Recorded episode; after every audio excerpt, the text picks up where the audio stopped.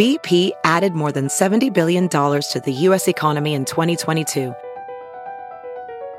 Investments like acquiring America's largest biogas producer, Archaea Energy, and starting up new infrastructure in the Gulf of Mexico. It's and, not or. See what doing both means for energy nationwide at bp.com slash investing in America. It's going to be a wash. The Pyrrhic victory of Russian sanctions.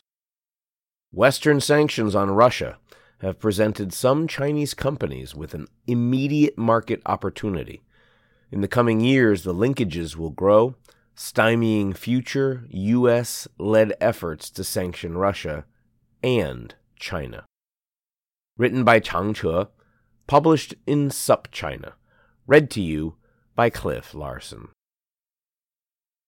After the West's sanction barrage roiled Russia's economy, the message to Chinese business was clear side with the West or risk being next. Last week, U.S. officials mulled a second salvo against Chinese chipmaker SMIC and consumer tech brand Lenovo that would further injure the Russian economy. In the ensuing days, some Chinese banks and businesses complied, despite Beijing's strong opposition to sanctions as a coercive tool. The self sanctioning of Chinese firms was a testament to how indispensable Western markets have become to China over the decades. For most Chinese companies, wrote Dan Wang, an analyst from Gavekal Dragonomics, in a research note, Russia's just too small of a market for the business to be worth the risk of getting cut off from developed markets. But not all Chinese companies are beholden to the West. A generation of Chinese firms in banking, manufacturing, and technology thrived almost entirely from a ballooning Chinese middle class and state support. And for these self reliant firms, Russia presents a golden opportunity. The sanctions have created a vacuum in which Chinese firms can step in, and it has improved their bargaining position, says Daniel Ahn, a fellow at the Wilson Center in Washington, D.C., and ex chief economist at the U.S. State Department. I think it's going to be a wash from a direct economic point of view. After Visa and MasterCard suspended operations, Russian banks flocked to an alternative China UnionPay. The payment system, which was 99.5% of expenditures conducted inside China, has a new and desperate Russian clientele. China's tech companies also stand to benefit.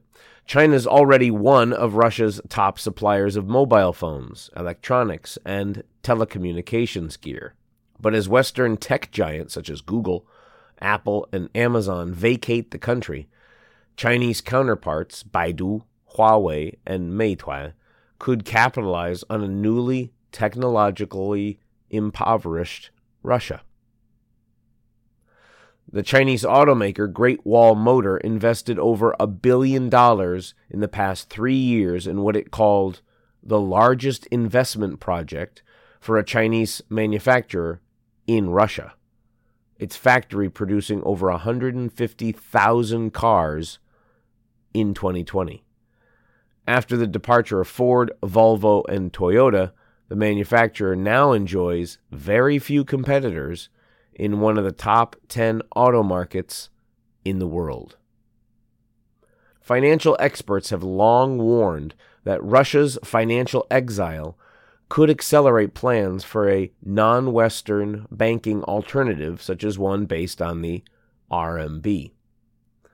Similarly, excising non compliant businesses could supercharge the creation of a new economic bloc made from the outcasts, so to speak, of the Western system. The telecoms giant Huawei, blacklisted by the U.S. in 2019, signed a deal with Russia's largest mobile network operator, MTS, that summer. The company has since ventured deeper into Russia as paranoia over Western technology consume both Beijing and Moscow. Ahn believes the opportunities for China will outweigh the immediate shocks to China's bilateral trade and its self sanctioning enterprises. An unknown Chinese bank. China is no newcomer to transacting with pariah states. In 2016, the United States restricted Chinese telecoms giant ZTE for setting up shell companies to sidestep U.S. sanctions against Iran.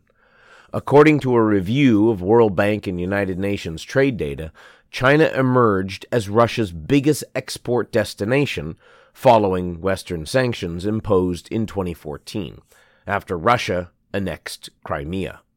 Three months later, China inked a series of energy deals, including a $400 billion Power of Siberia gas pipeline contract to revive Russia's weakened economy. The Ukraine crisis will deepen that marriage of convenience. Uh, the first thing that I would expect is some unknown Chinese bank, maybe created overnight, will help facilitate the sale of some heavily discounted Russian oil cargo to some Chinese national oil company, says Ahn. Although West facing banks will remain leery that nothing supporting a Chinese state owned entity or newly created bank or even a special purpose vehicle to go ahead and facilitate this immediate market opportunity. In many ways, dealing with troublesome, resource rich states has been a continuous challenge for a rising China. For decades, the country has tried to balance a newly global reputation with an insatiable appetite for resources. When forced to choose, China often elects for both. China will, on the surface, seem to cooperate with the West, Victor Schur, a political scientist at the University of California, San Diego, told me. But there are many underhanded tools at its disposal, says Schur. What the Chinese government can do is to have some state owned enterprise, SOE, place a huge order from the chip maker, SMIC, and then SMIC, not knowing where the chips will go, sells it to the state owned enterprise, and the state owned enterprise, through some companies, sells them eventually to Russia. China's sanction dodging record includes those it had assented to. In 2019, the United States blacklisted two Chinese shipping companies for violating the UN sanctions against North Korea. According to a UN panel's report, North Korea connected vessels made 41 coal transfers offshore of China's busiest port. Sanctions as a gray rhino. In some universe, the Ukraine crisis presents Beijing with the opportunity to step into a new role. China could uphold its own principles of sovereignty, endorse the Western led sanctions regime, and join the international order from which it has benefited greatly.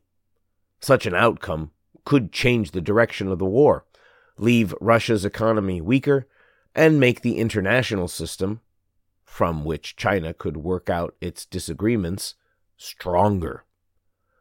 But the strategic and ideological forces, China's paranoia about Western influence, wariness of security blocs like NATO, or AUKUS.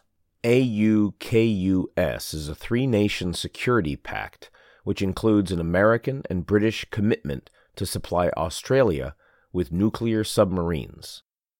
And instinct for stability amid crisis points to a bleaker future.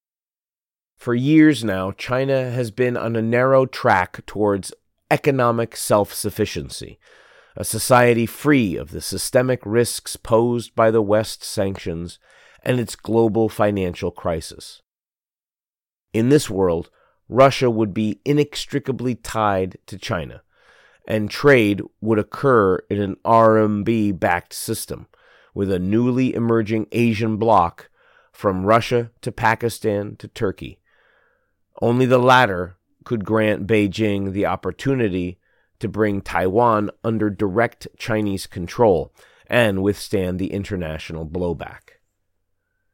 In the widely publicized speech last year, President Xi Jinping warned hundreds of top Communist Party officials to be on high alert for, quote, black swans and gray rhinos, unquote, a metaphor for risks, both conspicuously unpredictable and predictably inconspicuous.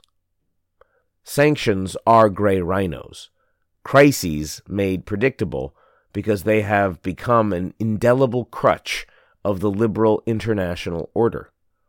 The Ukraine crisis may not send Beijing and Russia into each other's open arms today, but it will supercharge Beijing's deep distrust of the West for years to come.